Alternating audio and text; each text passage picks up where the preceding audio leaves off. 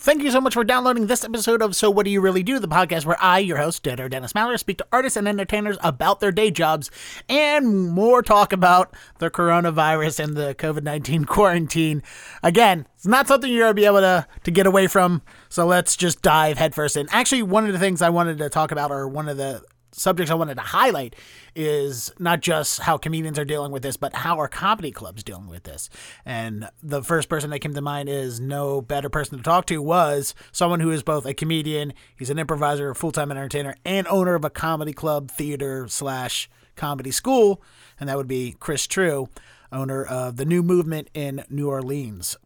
So Chris and I talked uh, through a safe social distance of the internet about uh, what it was like for his club to have to close down.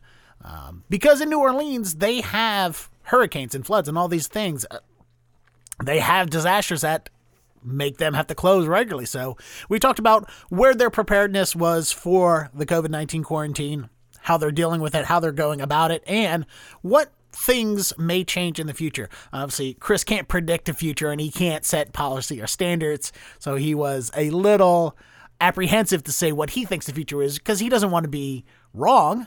And of course, none of us want to think of the worst case scenarios because even if we breathe those into the air, we don't want them to come true when it becomes to the worst case scenarios. So he did give me some ideas of what he think we may be in store for when, if and when all of this dies down and we go back to whatever our new normal will be. And it's interesting to listen to somebody who has experience with catastrophe, basically.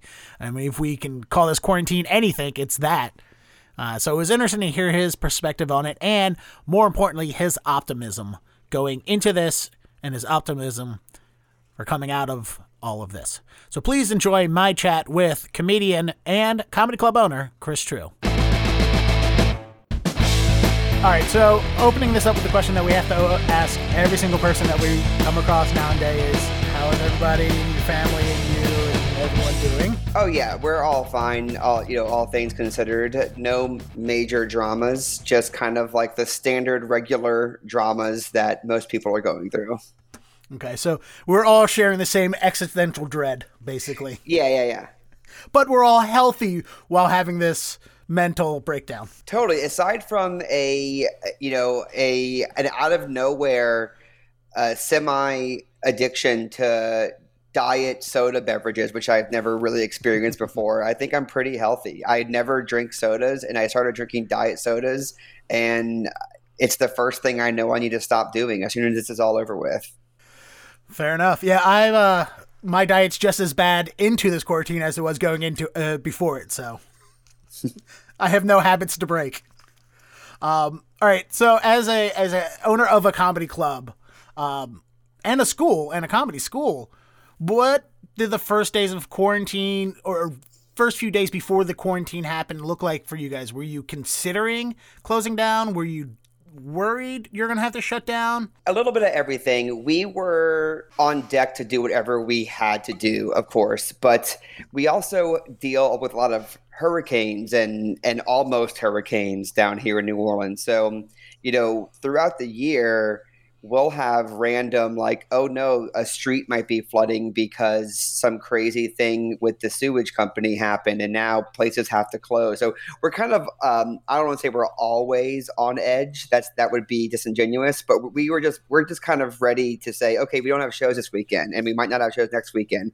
So when all this first started happening it wasn't a it wasn't like oh no mega nightmare. What do we do? We were just kind of like, this might be one of those things, you know, like we cancel for Mardi Gras every year. We're ready to cancel every time a hurricane might come through. So uh, it wasn't a really big deal at first. And that, that very first weekend when when stuff started happening, that March like 15th, 16th ish, I had two big album recordings that were scheduled at my theater. One was a, a, a collaborative stand up album, and one was this weird improv experiment album I was trying. And both those things got canceled because people just started dropping off. Each of those projects had a ton of people uh, that were a part of the show. And just days before it, it was like, four people dropped off. Then someone texted me, they might not come. Then three people were like, I'm probably not going to show up. So that's when I started to really feel like, okay, this is people are going to start bowing out of things at the theater. And so that was the first big thing we had to deal with. And after that, we just we we canceled that next weekend, and then we haven't been open since then. So you haven't been open since basically St. Patrick's Day. Correct. That's interesting you said about the recordings because that's another thing that I've been talking to people about who had uh, recordings or album releases affected by this. And one person went and took an old record, you know, two two people I talked to who were going to do recordings during this just went and took old recordings that they were never going to release and released them for the time being. Is going is some is there a uh, a plan for you when it comes to albums right now where you're like, can I do something in the interim of this that is still going to prepare me for an album recording release, um, or are you just postponing until everything dies down? I just postponed it because it's you know it, it, it's just gonna it's just gonna be a better project in the future with more time for you know for the the ideas to simmer and to get more people on board with it. Uh, neither one of these projects would really work recording it uh, you know, over over Squadcast or Zoom or whatever. Yeah. Um, so I'm I'm comfy. I'm comfy just just being on pause for those things. But that's that's cool to hear that other people are are being innovative like that. I definitely support that. I, oh, you're a comedian and an improviser, so this question may not apply. But when you do the recording in time, do you think a lot of it's going to change and be about some of this quarantine stuff, or do you think it's pr- pretty much going to be the same? Or since you're an improviser, it's would have been whatever was going to happen at that moment anyway. Well, one of the projects uh, was called Pass the Mic, and it was a it's a duo stand up set where it's me and another comedian pass the mic back and forth, and the set is pretty much improvised. So uh, I imagine that there will be some quarantine COVID ish stuff that makes its way into that organically. The other project is uh, it's called Improv from 1992, and I just found a really old, antiquated improv book from 92, and it has like a, a lot of just overbearing uh, concepts for improv scenes that just gives you way too much information. So I was going to do that project with other people. So that that probably won't get touched by by recent events, but I'm sure Pass the Mic will. And that's okay. Um, and then going back to the club. So since you shut down and every, uh, uh, you closed the club up, and now you can't open if you wanted to because um, all the states are shut down and everything at this point for the most part, and we'll address that later. Um, have you and the other performers at your uh, theater come up with alternative methods of performing and trying to keep yourself in the mood of being performing?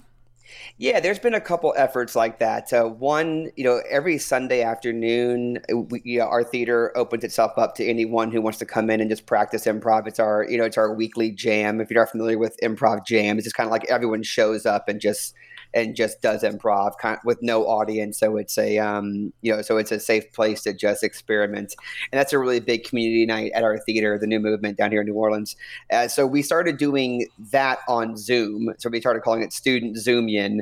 So that is happening every Sunday, and it's it's better than you think it would be doing an improv jam on the, on the um, on a call like this. I did not have high hopes personally in terms of it be, uh, in terms of it working, but I was I was wrong, and I think more importantly than it working or not is that it's giving people something to look forward to in some way to keep their creativity, uh, you know, um, happening. Uh, other than that, there's been a couple of of efforts here and there. That's like let's play this board game together, or not a board game, what some whatever like those code names or just just various board uh, games like that that people play on our patio after shows. There's been some online versions of that that people have done. Um, we I know some of our people are writing. We have an online sketch comedy workshop that we're doing, so people have uh, you know. Are, are taking their scripts and they are getting other people to act them out on Zoom calls so the writers can see what the words sound like uh, coming out of actors' mouths. So that's been fun too. But no other shows. We have. I do think we have some shows that would work in this format, but um, but we haven't we haven't done a ton of them. It feels like the market is very flooded right now with with so many shows like that. And i think that we've just been spending this time getting ready to hit the ground sprinting as soon as uh, we can open for real. Okay. And that's one of the things that i was wondering with your theater because when i went down there to perform a couple uh, well i went to the uh, one of them in a couple year a couple years ago and i was floored by how different everybody's comedy was at that. Like, I was only there for a weekend, and I was floored at how innovative and original a lot of people's comedy and the sh- types of shows and stuff were. So I figured as soon as this is like one of the, you know, this is like a perfect time for the new movement because those performers I think would really look at this as a time to be more innovative and not just be generic. Uh, so I feel like your your school, uh, your theater and school is probably embrace this whole thing as oh cool this is something new we can figure out. Yeah and uh, first of all thanks for saying that. That's uh, very sweet of you and I, and I agree. I think that there's a lot of uh, just insanely talented like swiss army knife type performers uh, that come out of the new movement or that make their way there. Um, i've seen people do some innovative stuff um, like you know various like game show type things on instagram live or you know, a, a, lot of there's been a lot of brainstorming for things to do as soon as we're able to open. Like one of the things that we're putting together right now because a lot of people are uh, quarantined with a romantic partner or roommate or maybe a family member that doesn't do comedy. And so we're trying to put together a show that is basically that will happen once quarantine's over, that is all of these people performing with their roommates. So it's like, you know, like my name is Colton and I live here with Steve, and Steve doesn't do comedy, but I do. And so here's the show that me and Steve worked on uh, while we were all locked up. We're putting together something like that that I think could be really fun. But most of our efforts have been things that we're going to do as a result of all this once we can actually open. The being quarantined with a comedian appreciation show. yeah, yeah. now, one of the the things that are looming over all of our heads right now is the existential dread of finances, paying rent, money coming in. Obviously, with your theater, it's supported by ticket sales and it's supported by uh, class uh, uh, uh tuition and stuff like that. When the lockdown and all this happened, obviously you were thinking, all right, well, we have no no to, we have little to no revenue now coming into hold things. Is there and you don't have to say specific numbers about anything, but were there avenues that you and your partners looked into to try and keep things afloat, like loans or the P, the payroll protection program or any of those things? Yeah, we definitely have done all of those things that we can. We we have gotten a little bit of funding and that is uh, when i say a little bit i do mean a little bit. Um, the SBA direct deposit loan that we got was way less than what we thought it was going to be. Um, and that's a little disheartening, but we have uh, we, you know we we've we've been doing these online sketch comedy workshops to to generate some income. Also uh, luckily for us back in the fall so like october we actually launched an online improv class because i've been getting into a lot of different online trainings for different skills and i was wondering if if improv would work and it it seemed like no, this would not work teaching an improv class online for all of the obvious reasons. Um, most notably that improv is an in the moment type of thing. And uh, but we did it. We did it anyway. We gave it a shot. And uh, i'm grateful that we did because we've actually been having an online improv course. So people have been buying that from all over the world which has been great. Um, certainly not enough to to make uh, to make all the ends meet like they normally would if um, if we were open. But those two things have been helpful. There's been some donations from our community and from people who just frequent the theater a lot, which is very very kind. Uh, the only other uh, interesting thing that we've done, and this is an idea that anyone can can take if they want it if it helps them out. But we're, we're we're selling tickets to a show that doesn't exist yet. That's basically it's called the Comedy No Show and the date for the show on Eventbrite is like Friday, June 4th. But what we're doing is everyone who buys a ticket to that show can use that ticket for literally any show that we do when we open and and the more tickets you buy the more free tickets we give to you. So that you know you can buy five tickets for 50 bucks but we'll actually give you 10 tickets. And it, the show doesn't exist yet so we're calling it the comedy no show. So that's the one show that we're promoting a lot right now. It just it's just a way you know, it, it, it's basically a glorified way of selling a gift card to the theater. Yeah. But it, feels, it feels different though because it's actually you're actually holding a ticket. You know, you print out your ticket. So um, I feel like it, it, it, feels a little different from a gift card, but um, but that's been going well for us too. Oh, that's great that you came up with something different and innovative that people are going to be able to use in the future when you're up and rolling. That's great. That is a great idea. That's again one of those things that comes from um, being innovative and being on your feet. We're trying, man. Now, as of this weekend, a couple states started what, phase one or whatever they're calling this right now, and I've heard of at least two comedy clubs and probably a couple other. Um, but I've personally heard of two comedy clubs that have opened. As someone who saw this coming ahead of time and someone who's dealing with it now and having to worry about that. If the state of Louisiana today said, all right, we're going to enact phase one, you can open, but you can only keep it at 10, 10 audience members, you know, or, or whatever, would you do, where, where do you think, do you think it's a good idea to be opening now as a business owner? Or do you think it's better to wait off a, a little bit later or some answer in between? I am far, far, far from any expert on all this stuff. I think the answer is probably somewhere in between. I would be, eh, I'm excited and eager to open, but I am also eager to not be part of the problem.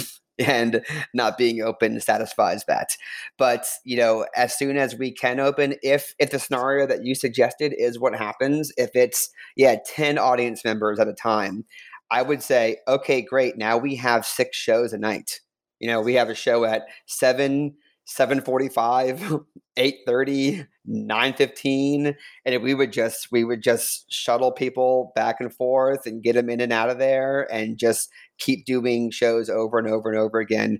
And um yeah I, I, i'm not particularly worried about about adapting to whatever the the rules are after we can formally open. I'm i'm eager to I'm eager to, for, for the for our community to flex its muscles and see what we see what we're made of. Best case scenario, everybody opens up and we go back to normal. Normal in quotations. What do you think normal is going to look like in the future? Do you think it's going to be fire codes for the amount of people will be lessened?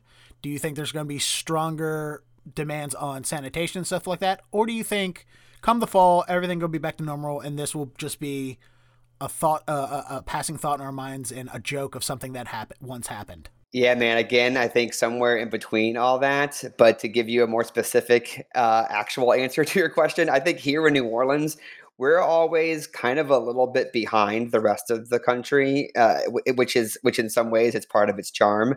I I don't know what's going to happen here. My best guess is there will be you know that you have to like just take out the seats if you have seats that are movable, take out the seats so that we can so that someone can come in here and look and see that it is impossible for there to be more than 15, 20 people, whatever the number is. I think that might be a thing that happens. I think it would be absurd to have theater performers or stand-up comedians perform wearing masks but like if everyone if, if all audience members had masks maybe that was maybe that's going to be a thing that happens um, it's really it's really scary, especially especially venues that have that have bars, which which now you have like a foot in both sides of it. You have like service industry and you also have the theater. So I don't know if it's going to be so much. I don't know if it's going to be like, well, we should not even have our bar open because having a bar opens us up to all these other rules and regulations that we otherwise wouldn't have to do if we were just a theater. But then, of course, that cuts into all kinds of other revenue issues and whatnot. So it's it's it's uh it's it's such a hard call. It's, it's such a hard thing to predict, but but like I said, I, I'm generally an optimistic, positive person, and I'm just excited to see how we can make all this work. Not just not just we, the new movement here in New Orleans, but I mean like comedy venue owners all over the place. I'm looking forward to seeing how everyone adapts and borrowing ideas from each other, inspiring each other, and just trying to get uh, people back on their feet doing comedy and also giving people something to do in terms of watching comedy. Yeah, and optimism is something that we need a, a lot of in in what's going on right now. So it's yeah. good that you are optimistic because I I am the I'm not I'm not an optimist. I'm not a pessimist. I'm more of a you know, not half glass. My glass isn't half full. It's not half empty. It's broken and spilled everywhere. So. oh no! I gotta get you a new glass, Dennis. I need a new movement uh, pint pint glass. they don't uh, exist, but I will make one for you if it makes you feel better. Fair enough. Um, and then finally, just a question for you as a performer, the man who makes his living as being a performer. Just real quick, tell me kind of outside of the theater and the school and all that, and just as somebody who tours as a performer, when all this went into effect, what was your feelings? Because um, I mean, I'm not a full time performer now, but I lost a couple hundred dollars a week because of quarantine, because of performing and show and losing shows like that, and your entire revenue comes from that. Where where are you with with that in your thought process of of what happened and dealing with that? Yeah, it's I'm I'm a strange bird when it comes to that because I, I feel like I've got I've got feet in multiple realms, you know. So like the the things that make me the most money are like larger festivals that I'm a small component of, but it's an annual standing gig. You know, like I'm the MC at the Richmond Tattoo Convention, or I run this side stage at the Buffalo Chip Biker Rally in South Dakota. And it's like those things are my are some of my biggest uh, paydays, but they're also the things I have some of the least amount of control over because these are like really big giant events, and the biggest ones are the are the, the first to fall with um you know with with all the cancellation. So it's it, it makes me nervous, but I also you know I, I i also think fast on my feet and i'm down to i'm down to figure out how to make up those lost dates and that lost revenue i i also you know while i do a lot of those shows I also do my fair share of like mini tours where I'm performing on a Monday night in Birmingham, Alabama, and I have no idea how many people are showing up. And if I have to do more stuff like that, just to um, satisfy the urge to tour and the actual need to make some money, I'll just do more of that. I, I am I'm, I'm cool with that, and uh, and again, eager to see what happens because I have no idea. I have no idea if there's going to be more work because some comedians are going to be less likely to take chances and go on the road or i don't know if there's going to be less work all around because there's just less things happening. No idea what's going to go down but i'm ready for it. So you're not afraid of the unknown you're excited and inspired by the unknown. You know i've always been a you know when everyone zigs you zag kind of kind of person and it doesn't always you know that's not always the right way to be but i think what's things like this when it feels like most people are kind of very naturally shifting to one perspective or we're all scared for the same reasons. It's like an opportunity for the people who think differently to like try other stuff. And i also think that i have less of a fear of of it not going well because if it doesn't go well we'll just try something else and i and i'm kind of okay with that so I, it might be some of that kicking in for me too but yeah, I I I'm ready. I'm ready, but I also I also want everything to be okay. All right, Chris. Well, it was good talking to you, and I'm glad to see that you have optimism for the future, and that the cloud hasn't been that impacted by everything that's going on. That you have kind of a contingency plan for things like this, even though this is going a lot longer than you expected. But you had plans, and and you weren't blindsided by all this. Yeah, and uh, thanks for the airtime, but I, I'm glad that to see you're doing some stuff too, making use of the downtime. And I really, I'm pulling for everyone out there who works in comedy in any aspect. I'm pulling for all of us. Let's help each other out, and uh, best of luck to everyone. Tell people where they can hear and see you and stuff about the new movement. Sure. So if you happen to find yourself ever in the New Orleans area, my comedy theater is called the New Movement. We are at 2706 St. Claude Avenue. Improv improv, sketch, stand up, all kinds of stuff. Or if you're looking for a reason to come to New Orleans, what I really want to plug is Hell Yes Fest, which is our annual comedy festival that happens down here in New Orleans in the middle of November every year. As of now, Hell Yes Fest is still happening. The festival is not big enough uh, to, to be told we can't do it by the city of New Orleans. So, uh, you know, a lot of festivals down here are being canceled. It's because they have, you know, they expect 25,000 people and it's partying in the streets and whatnot. This is a little bit of a different type of thing. So, right as of now, Hell Yes Fest is on. Applications are open.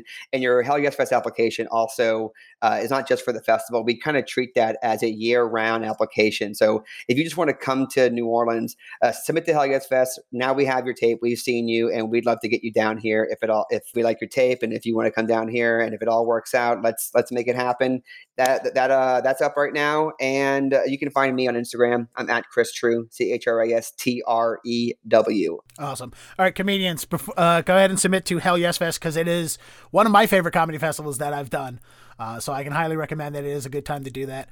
Um, and everyone else, New Movement Theater and follow Chris Trew because uh, he's always whether it's announcing a minor league baseball team or coming up with the uh, Air Sex Challenge or any of those other things that he does. They're always a good fun time. So, Chris, thanks for uh, talking to me. I'm glad everything's going well, and I'll we will cross paths again in the uh, comedy circuits uh, later this year when the gods allow us to do that. I can't wait. Thanks, Dennis.